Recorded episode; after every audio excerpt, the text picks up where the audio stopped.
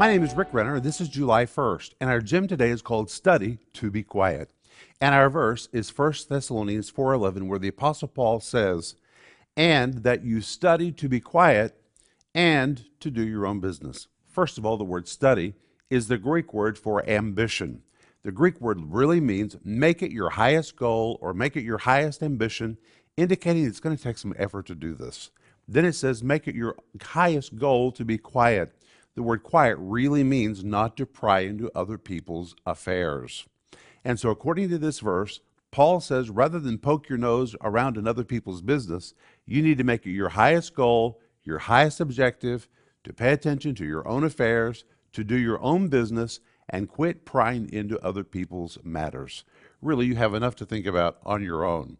So rather than think about others and get into their affairs, deal with your own issues at hand. That's what I want you to think about today.